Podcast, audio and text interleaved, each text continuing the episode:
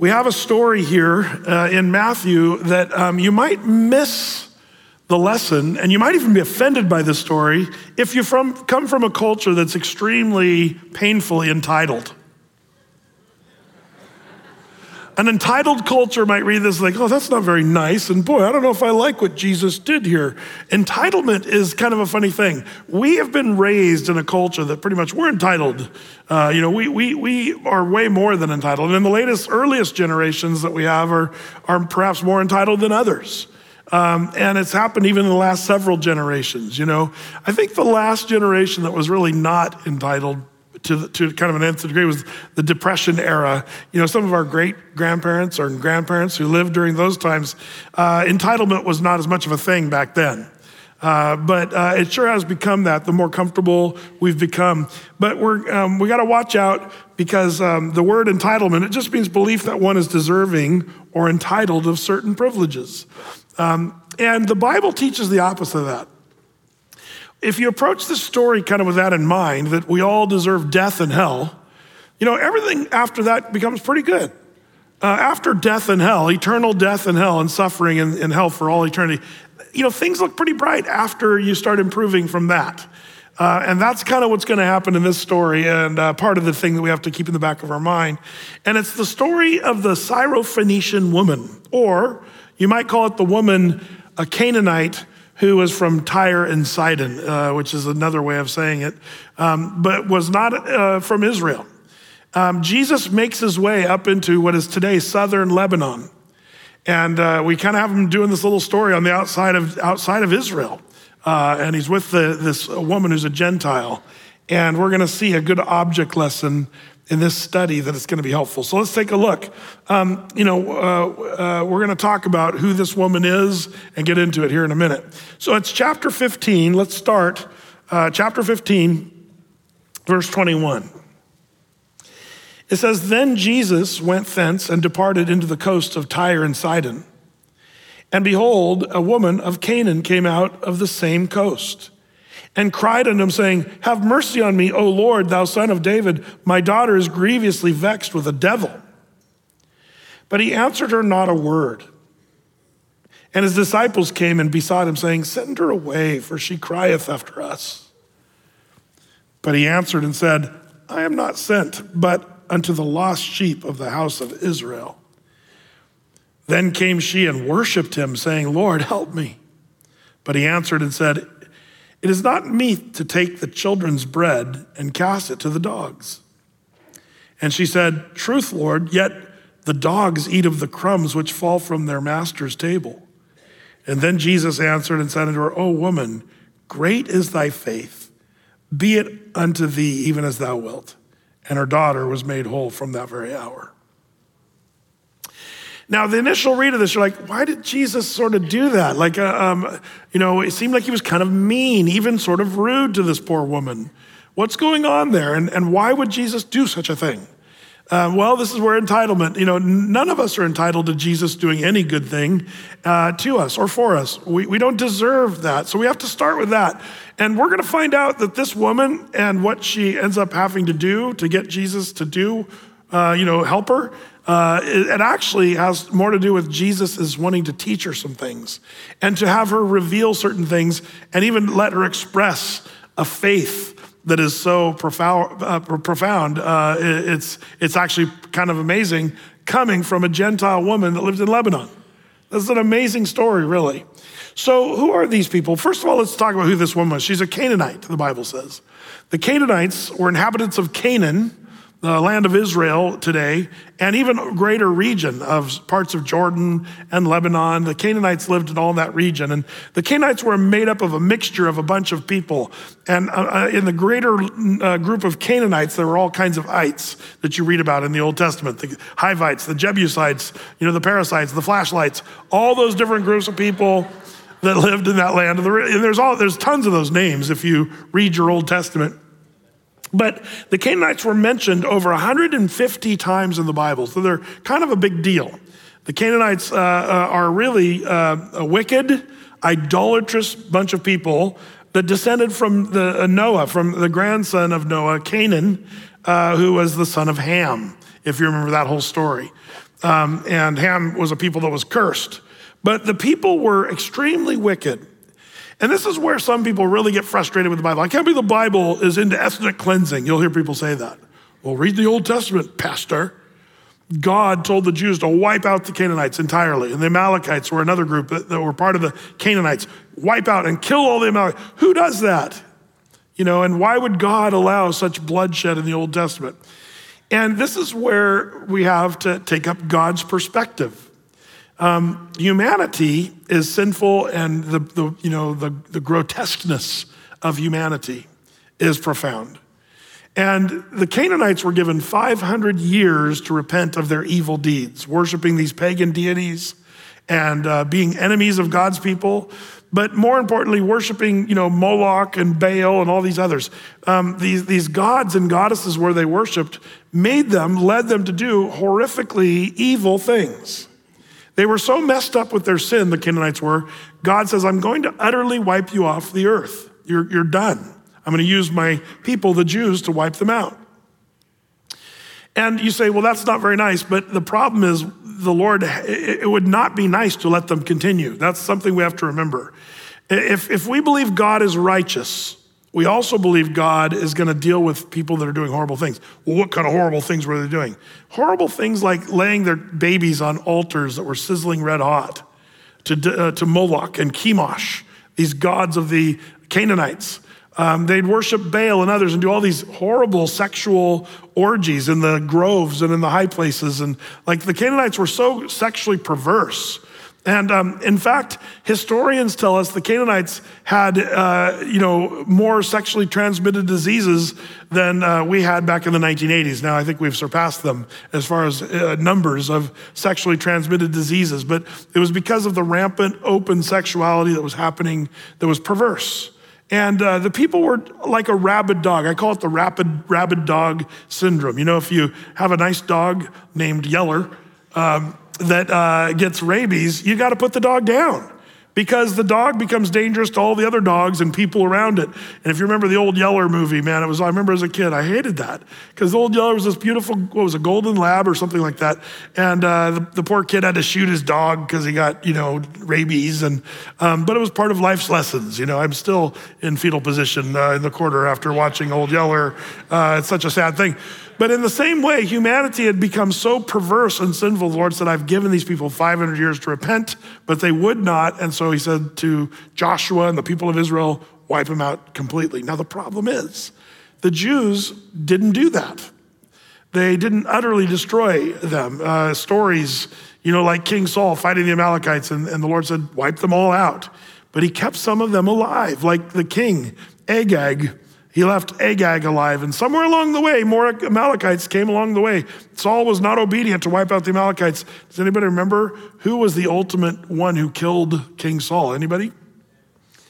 An Amalekite did it. Remember, Saul tried to commit suicide. If you read the last part of 1 Samuel and the first part of 2 Samuel, you can put the pieces together. Saul tried to commit suicide, but ultimately, uh, an Amalekite came along and did him in finally. And he went and told David, and, uh, and David said, How is it that you killed the Lord's anointed? It's a whole other story, but it's interesting to me that the very group that Saul was supposed to wipe out is the one that ultimately did him in. That's kind of interesting biblical trivia for you.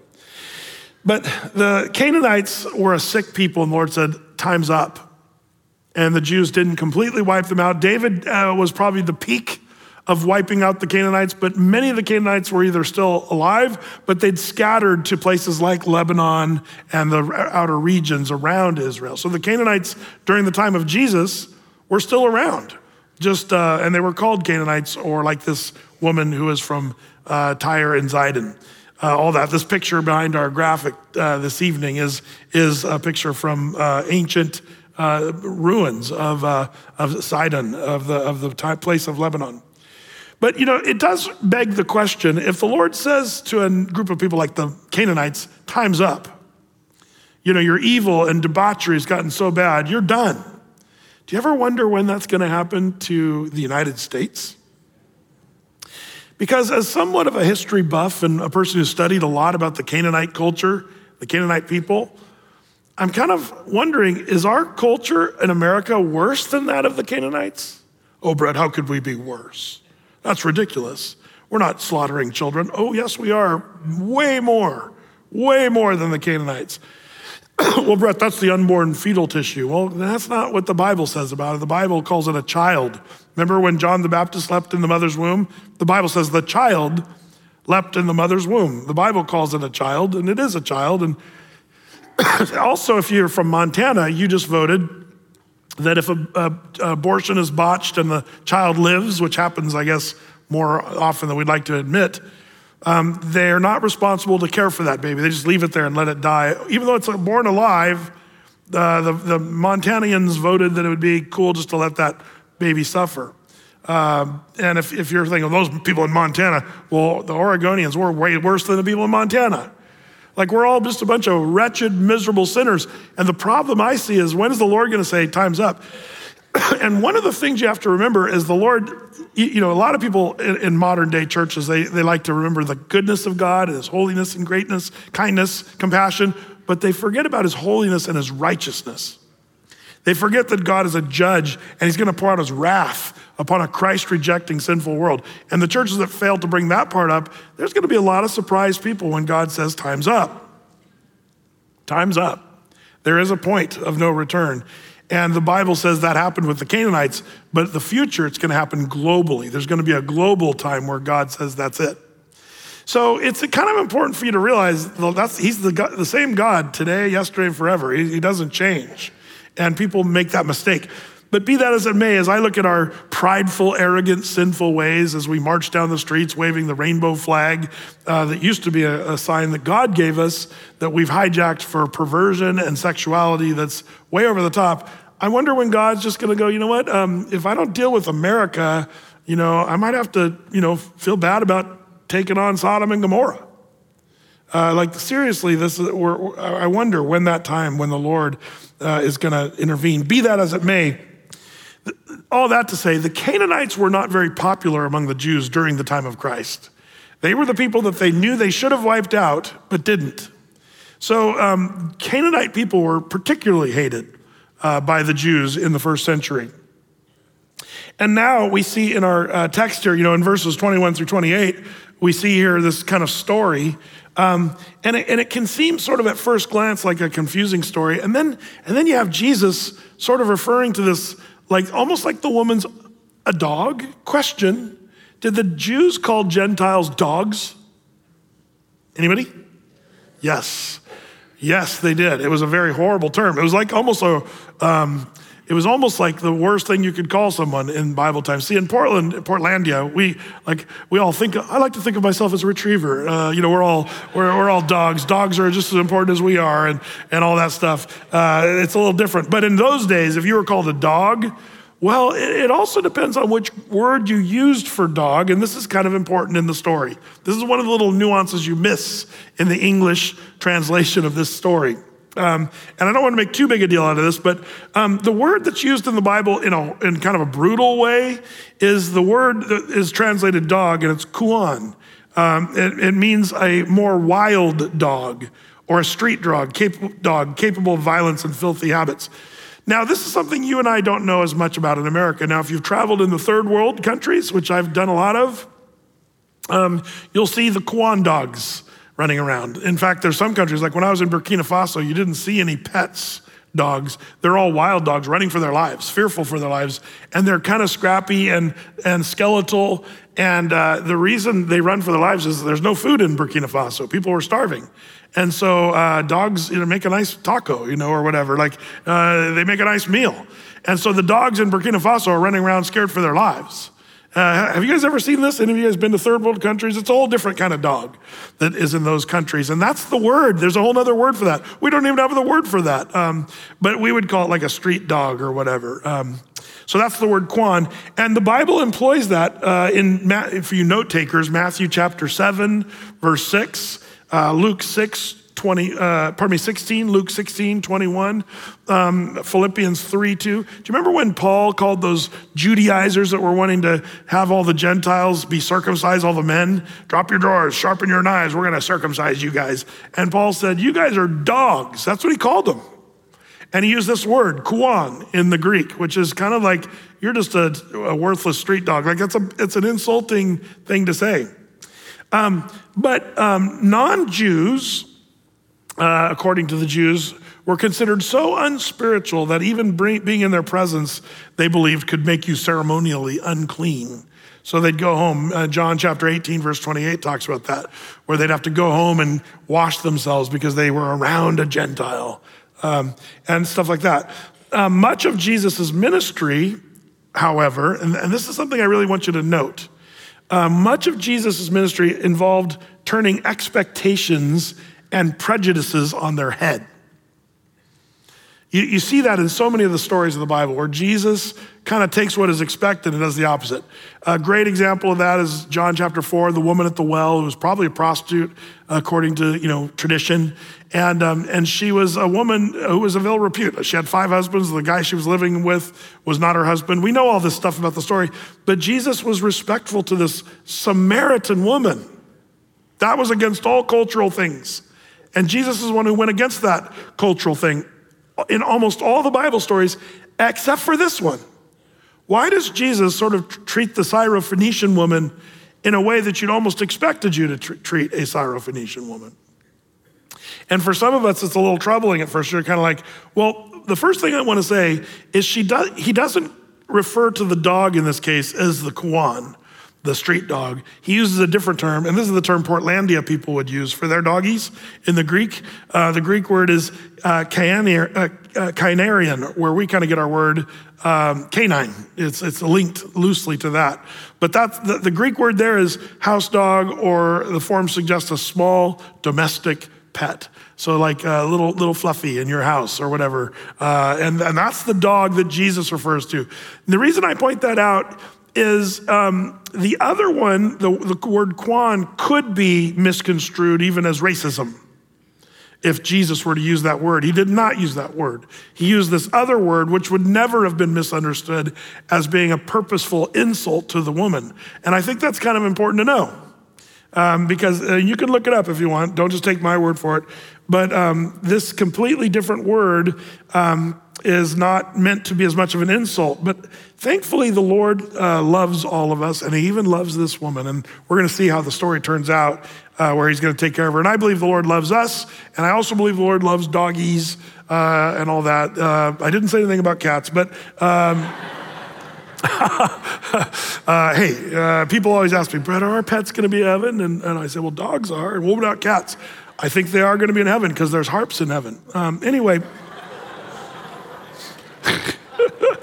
I love it. All the cat people are out there, you know. Um, yeah, because you know they use cat gut for harp strings. If you didn't know that, um, anyway, just just now the cat people are really mad.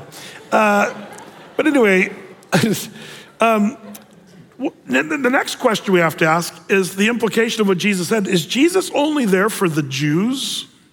That's kind of what he seems to say. What is Jesus saying in verse 26 when he says, um, it is not meet to take the children's bread, speaking of the Jews, and, and to cast it to the dogs, um, speaking of the Gentiles. And there again, he's using the word kunarion, uh, not as much of an insulting term, but it is in, in, in, in uh, no mixed words. Jesus is kind of seeming like he's talking about being here for the Jews. Verse 24 uh, I am not sent but unto the lost sheep of the house of Israel.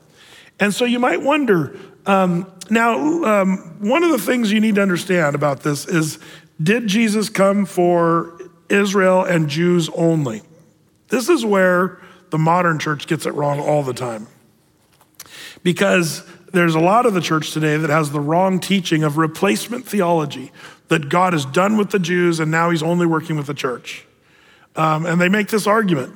But Jesus, um, he came first for the Jew. In fact, uh, it's always amazing to me how people um, kind of forget or at least even miss uh, some of the most important uh, things of the Bible. Like, for example, Romans 1.16, jot this down in your notes, where it says, For I am not ashamed of the gospel of Christ, for it, the gospel of Christ, is the power of God unto salvation to everyone that believes, to the Jew first, and also the Greek or the Gentile. To the Jew first? What does that mean? Jesus came first for the Jews. It's an order of precedent and priority. Jesus would be called the Messiah, which means king, and that means he was the king of the Jews. So Jesus is saying something that's really true here, but this poor woman's thinking, well, then what am I? If I'm not a Jew, are you not going to help me? Jesus saying, well, I'm here for the Jews, which is true. But see, you and I, we have a better perspective because we have the whole rest of the New Testament where the Lord later would say, There's neither Jew nor Greek. He's gonna, he's gonna come and be the king of the Jews, but the, what's gonna happen to the Gentiles? They'll be, here's the language of the book of Romans, they'll be grafted into the vine. That is, the Jews are the vine, and we're gonna be grafted in. Um, Romans chapter 11 uh, tells us uh, Gentiles how not to be arrogant. He says in Romans 11, 25, he says, For I would not, brethren, that you should be ignorant of this mystery um, by the way, whenever you see the Bible say you shouldn't be ignorant of something, you'll be shocked at how the church is shockingly ignorant about the very things the Bible says don't be ignorant about. This is one of them. Don't be ignorant of this mystery, lest you should be wise in your own conceits. Don't be ignorant, lest you be arrogant. That's really what this is saying. That blindness, in part, has happened to Israel uh, until the fullness of the Gentiles be come in. And so all Israel shall be saved. As it is written, there shall come out of Zion the deliverer and shall turn away ungodliness from Jacob. You see, um, uh, we, we, you and I know that God's going to save not only the Jews, but the Gentiles as well. But that hasn't happened yet. Jesus came, and the, even the disciples are like, What are we doing up here with this stupid Syrophoenician woman? Like, in their mind, there was no room for her. And there was no doctrine really that, that they could lean on to say, well, Jesus cares for her too. So we see the disciples saying, yeah, get this woman out of here, Jesus. She's annoying. Don't you wonder what kind of woman this was? Um, because you get a sense, and, and, as a pastor, you know, of years, you kind of, you, you, know, I, am a person who generally likes, I, I, I like a lot of people, um, but once in a while you meet someone, you're just kind of like, oh boy, here they come. You know what I'm talking about? I'm just confessing, it's true. Um, there's annoying people. Um, and, you know, it's kind of like there's a word now for that. Uh, and I feel bad for the ladies named Karen today because, whew, there's a lot of Karens that popped out of the coronavirus day and stuff. And, and Karen is this derogatory term uh, that now is kind of like, well, that's an annoying person. Well, this is, I wonder if she was kind of like that. Where the disciples are like, Are you kidding? Get this woman out of here. Like, that's what they pretty much say. And it's almost like the disciples are assuming, Of course, Jesus wants her out of here, this annoying person. And then you see Jesus' response, and you go, well, it does kind of seems like he's ignoring her. But before we get too uh, freaked out about Jesus' treatment of the woman, did Jesus know how the story was going to turn out? Um, there are many times in the Bible where Jesus put people through a little bit of a ringer so that they might be able to express faith.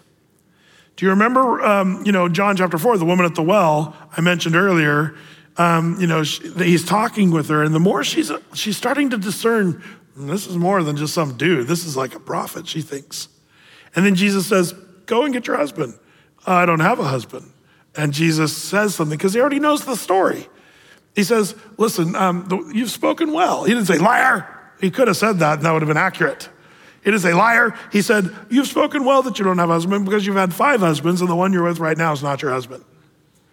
Now, why did Jesus do that? Just to condemn her? No, but she says, she runs into town and she starts telling me, I met the one who told me oh, everything I ever did. Um, and I'm sure all the men in town are going, Everything? did, did, did, did, he tell you everything? Um, and so all the people of town come, like this woman becomes a billboard for Jesus, which is kind of cool. But Jesus knew how he was going to work through that with that woman at the well to where she'd ultimately be saved. I think in the same way, Jesus is giving her sort of a seemingly cold shoulder that she's going to have an opportunity to expe- express faith on the next level, next level great faith, um, even though Jesus seems to be being sort of cold toward her. And so let's take a little closer look at, some of the observations of this story. And if you can, if you want to jot them down, you can, or if you have a steel trap mind, you can remember um, these things. But number one, let's think about her predicament. Uh, verse 22 uh, kind of sums it up, if you ask me, when it says she's a, a woman of Canaan uh, that uh, came out of the coast, um, you know, uh, and her daughter's possessed by a demon. This is very common in Bible times, and, and it's still common today in the world. Just why don't we see it as much in America? Um, I think we often misdiagnose demon possession as other things in our culture. That's one problem. Um, a lot of our demon possessed, I think, a lot of them are intense, uh, homeless with uh, fentanyl. And uh, like people say, well, that's just the drugs, or that's they're just meth addicts. I think there's demonic stuff going on with all that. By the way, in the Bible, the, the dark occult and darkness and evil is associated with a Greek word called pharmakeia, where we get our word pharmacy. Don't be shocked that drugs and demon stuff goes hand in hand. It always does, always has.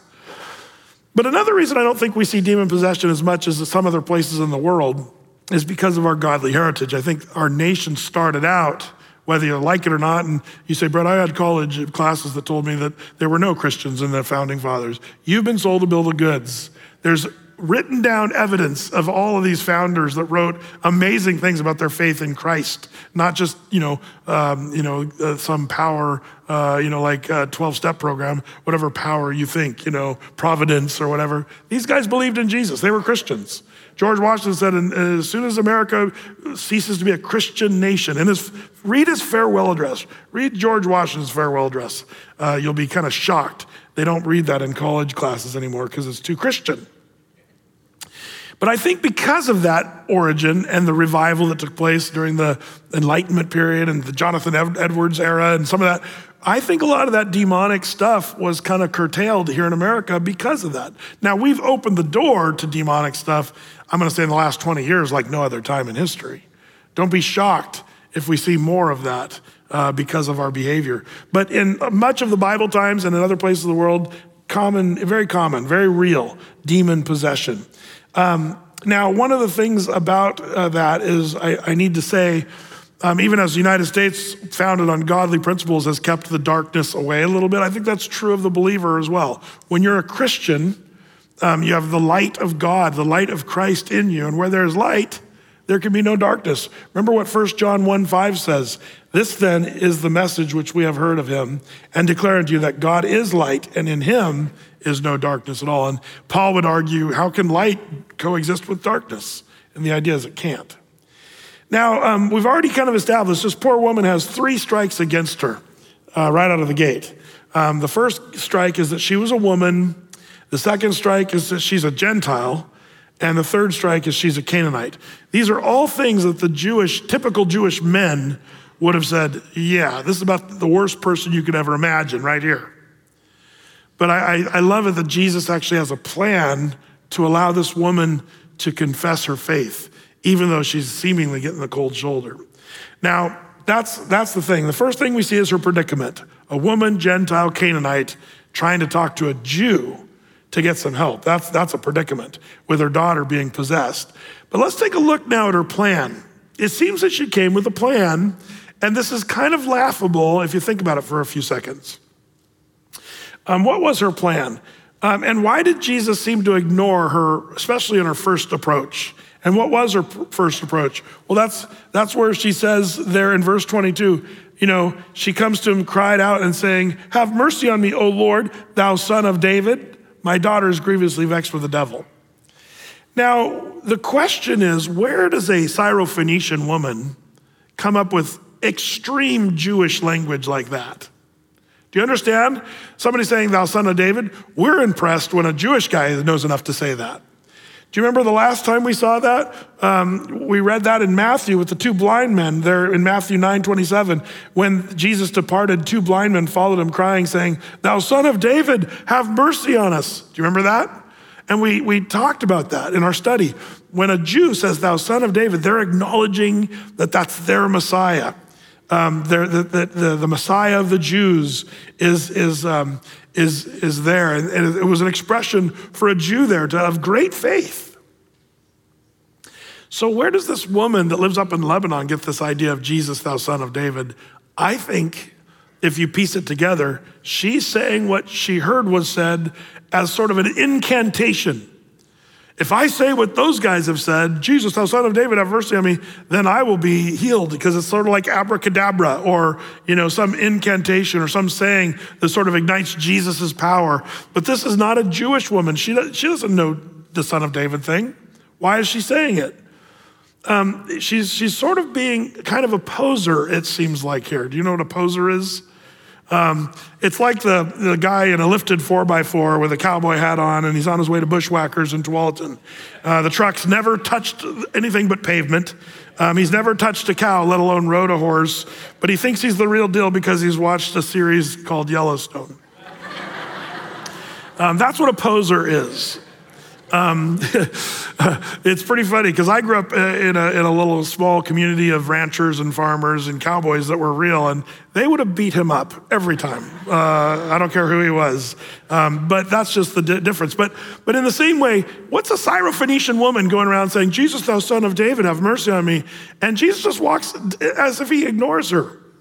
And the reason I think this is kind of important for us is to remember there's no magic formula that we can say, or incantation, or holy line, or speaking in King James English that somehow gets God's attention. And I think that maybe, I wouldn't die on this battlefield, by the way. I'm just suggesting what is a Syrophoenician Gentile woman that lives in Lebanon saying, Jesus, thou son of David, for? It really doesn't mean anything to a Gentile. Why is she saying that? And, and it might be part of the reason why Jesus is ignoring her. I wonder if the Lord ignores us when we use little magical incantations and canned spiritual phrases and even canned prayers. Reminds me of the story of the hunter who took, played hooky on a Sunday morning and went hunting um, and he was out there feeling a little guilty, but he was still, you know, thinking, at least I'm out in the woods hunting on a Sunday morning. And he went to a little creek there and was splashing water, getting a little drink. And then he saw in the reflection of the creek right behind him a giant grizzly bear standing on its hind feet right behind him.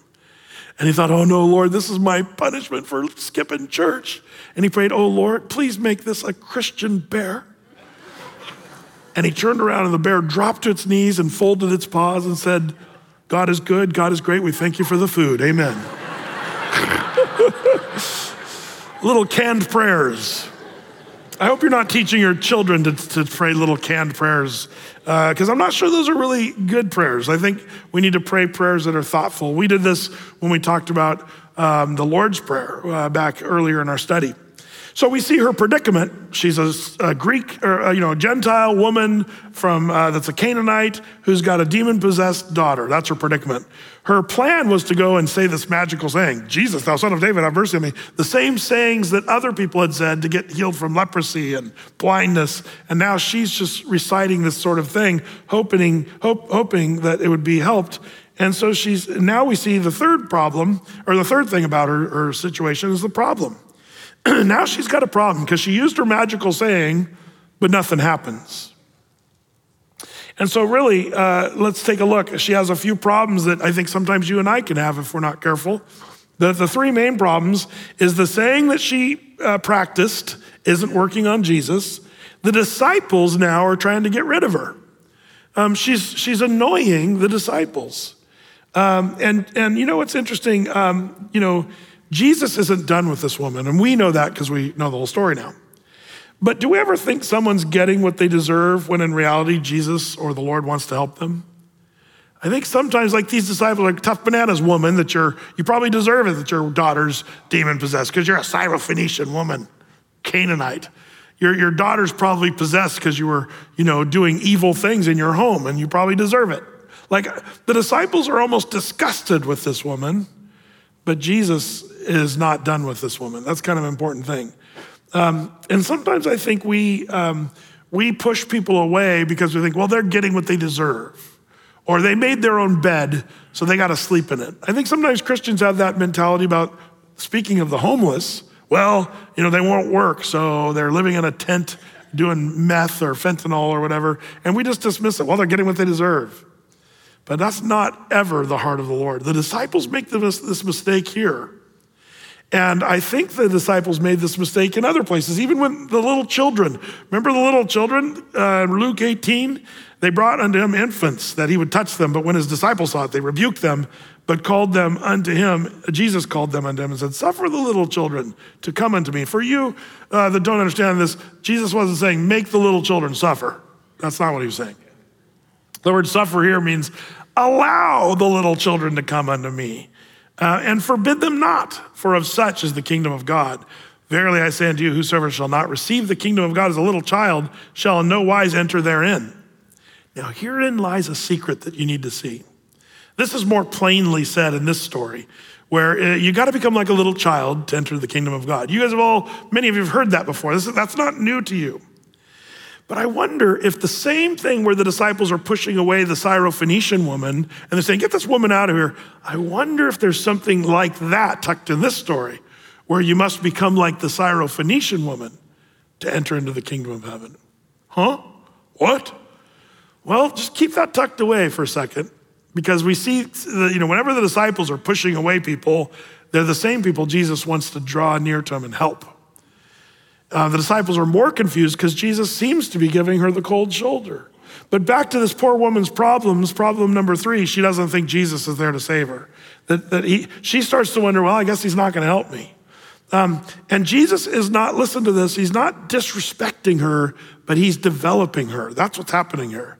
Jesus is not disrespecting this woman, he's allowing her through this process to be developed.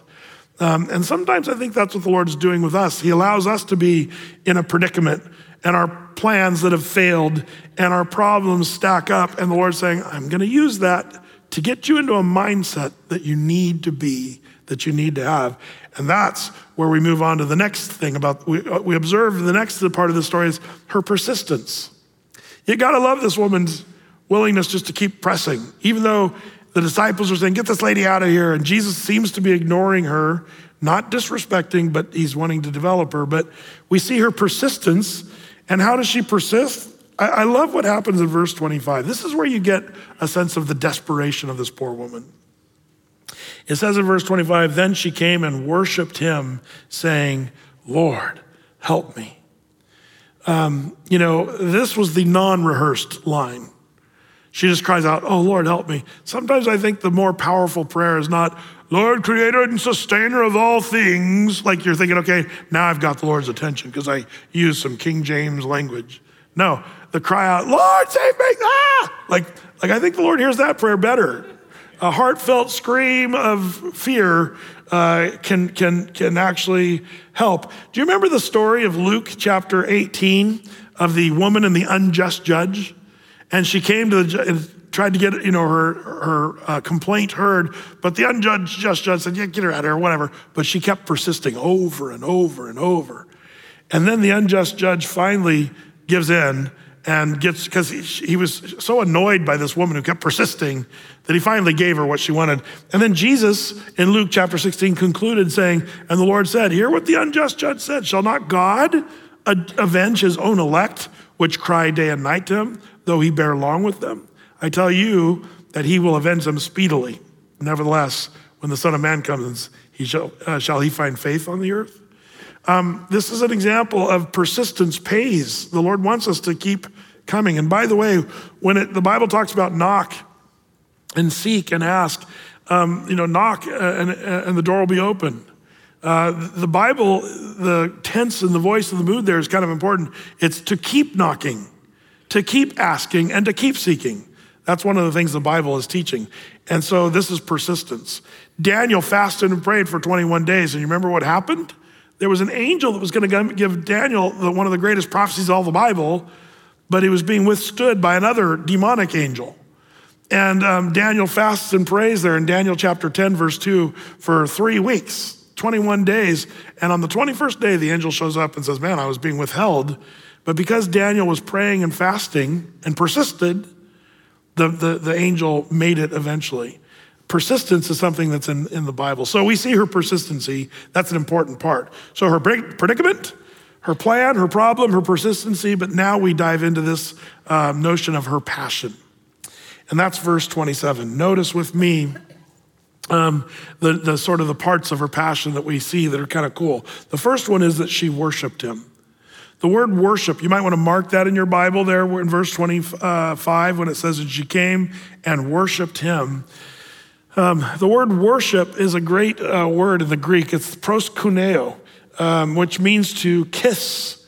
In fact, some uh, word dictionaries talk about how it means to turn and kiss, but it means to kiss the hand of or toward one and kiss in a token of reverence. That's this word proskuneo. Um, it also uh, means, uh, you know, to fall on your knees, touch the ground with your forehead to the dirt as an expression of profound reverence. This is what she does. She just falls down, Lord, help me. And she falls down and worships him.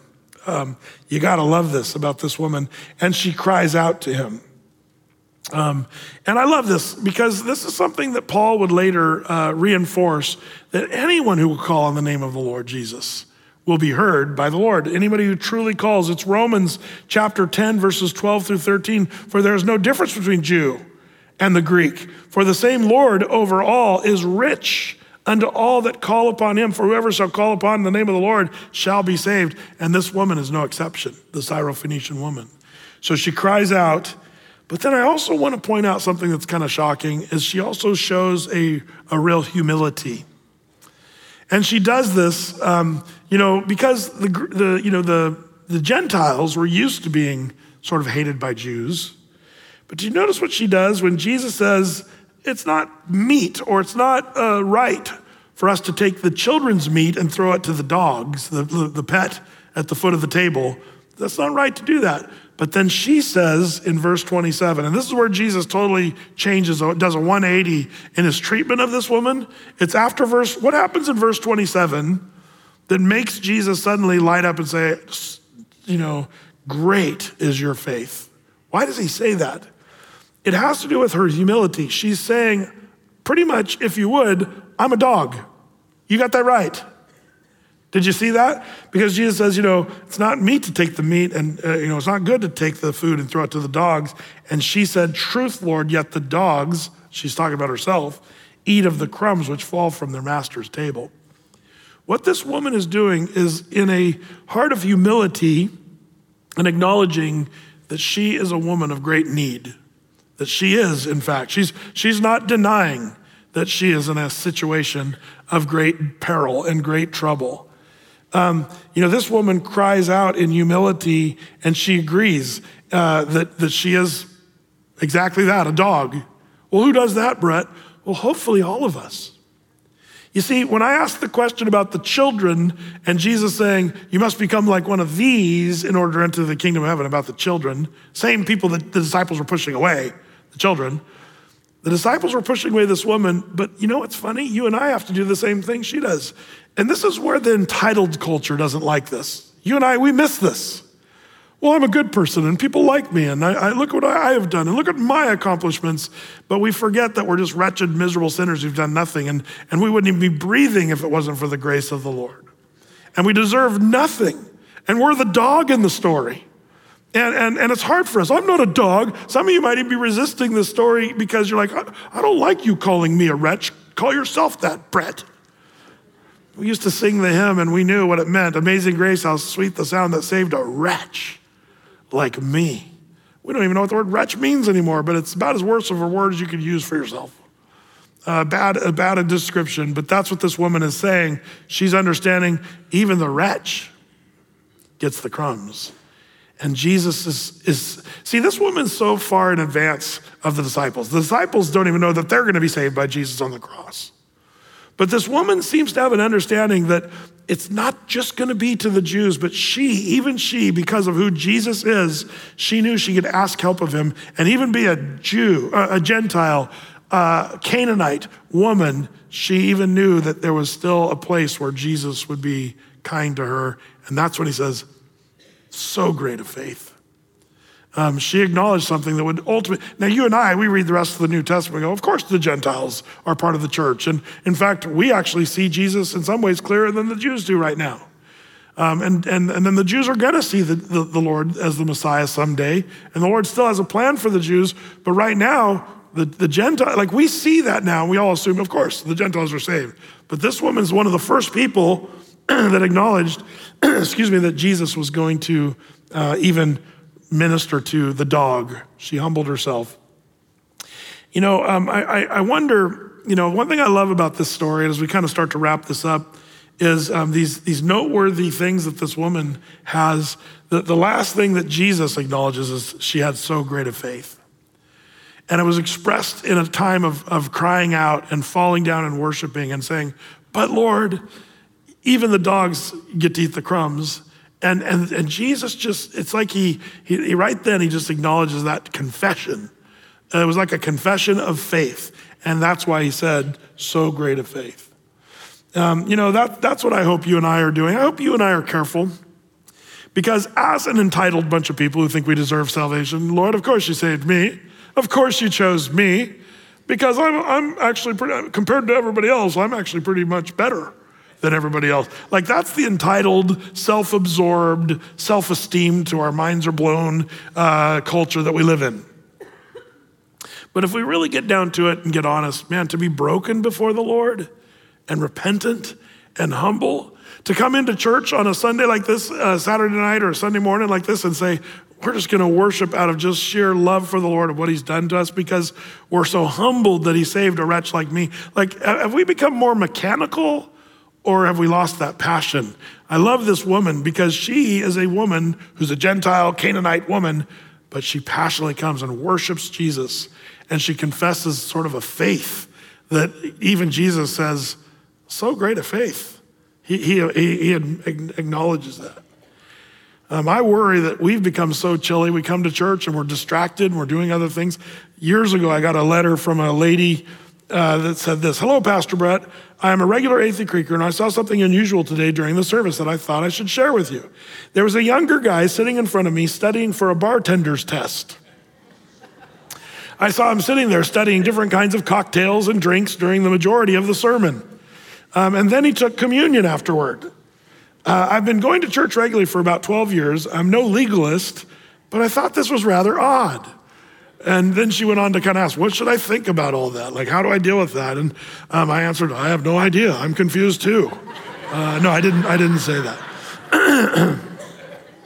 but but I do worry that, you know, we are so distracted. You know, we, the stories I hear of what's happening in services, people are on their iPads looking up real estate in Florida and, and they're, you know, busy during sermons or during worship. People are sitting there slouching in the back with a hood over their head, you know, uh, sleeping and then waiting for church to be over. It's like, why are you even here? Like, like if you're not careful, you're actually count, that's count, going to count against you in the eternal picture. It'd be better for you to stay at home and get, a, get sleep rather than come and like show disrespect to the Lord and uh, blow off his word. Like I'm just saying, uh, there's a lot of people, you know, if you're the one clipping your toenails back and leaving a nice pile in the back of the service, um, you know, like repent. Uh, you know, the kingdom of heaven is at hand. Uh, um, but, but uh, you know, sometimes I see sort of this laissez-faire attitude within Christians, like, oh yeah, we're go- going to church today, and we're kind of doing our thing. But I love this, this woman who's got this passion, crying out, humble, and expressing great faith. Um, you know, I, I, worry about that admonition to the Laodiceans. Remember the Laodiceans? They were the lukewarm church, and Jesus calls them out in uh, Revelation 3. Uh, and by the way, the Laodicean churches church marks the churches in America. Like we, we could be put in the Laodicean category, if you ask me.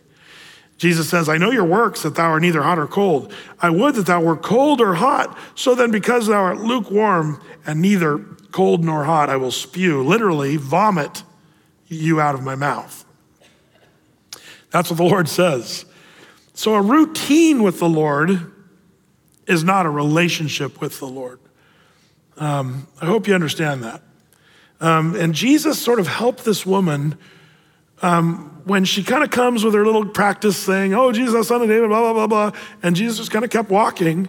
And then he starts getting to the crux of the matter and about how he's there to work with the Jews.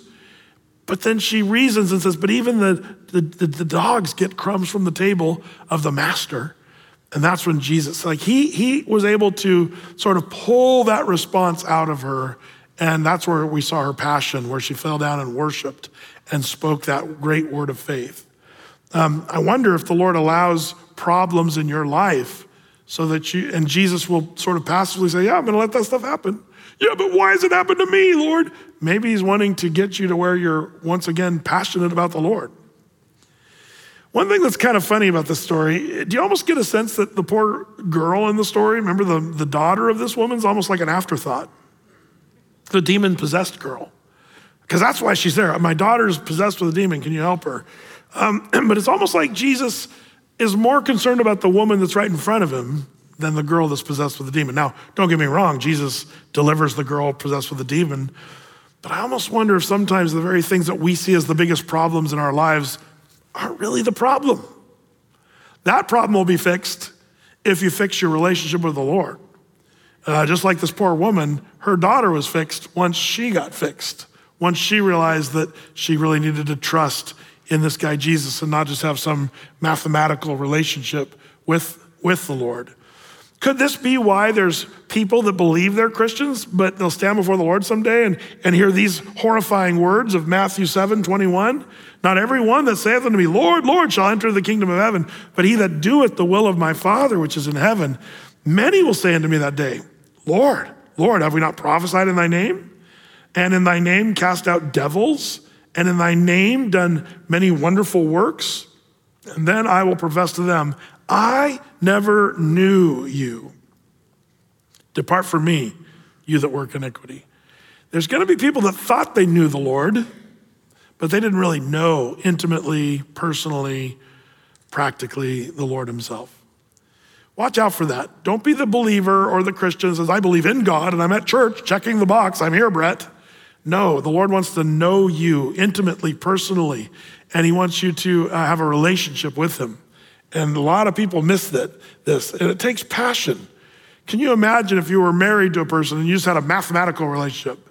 Um, you know, your spouse, you know, you just kind of say, well, hello, I'm, I'm saying hi, and I, I love you, and I'm telling you that because, well, I'm supposed to. Uh, well, that's not a real relationship. Um, there's Christians that sort of handle their faith that way. Don't be that. Uh, Jesus did a great work in this woman by drawing out of her so great a faith. It wasn't that he was ignoring her, or disrespecting her, he was developing her. And he knew how this was going to shake out. And she would go down as one of the people that Jesus said, so great a faith. That's pretty cool. I love this story. And for you to be saved, you got to do the same exact same thing that she did. You have to humble yourself and acknowledge that you're the one who doesn't deserve it. We're the dog in the story that doesn't deserve anything, but Jesus is the one who's compassionate. If you're not a Christian, would you accept the Lord? Just repent, humble yourself, do what this woman does, and say, Lord, I need you to be the one to save me. And to cry out with truth, with passion, and He'll hear you, He'll save you. If you confess with your mouth and believe in your heart the Lord Jesus, the Lord says, I will save you. So, Lord, bless this, your people, Lord, as we have taken time in your word, we feel blessed, Lord, to be called your children. We're blessed to be washed and robed in righteousness. We're thankful for the work you've done in us. And now, as we go our way, Lord, would you fill us all with joy? Bless these, your people, as we go our way tonight. In Jesus' name, amen.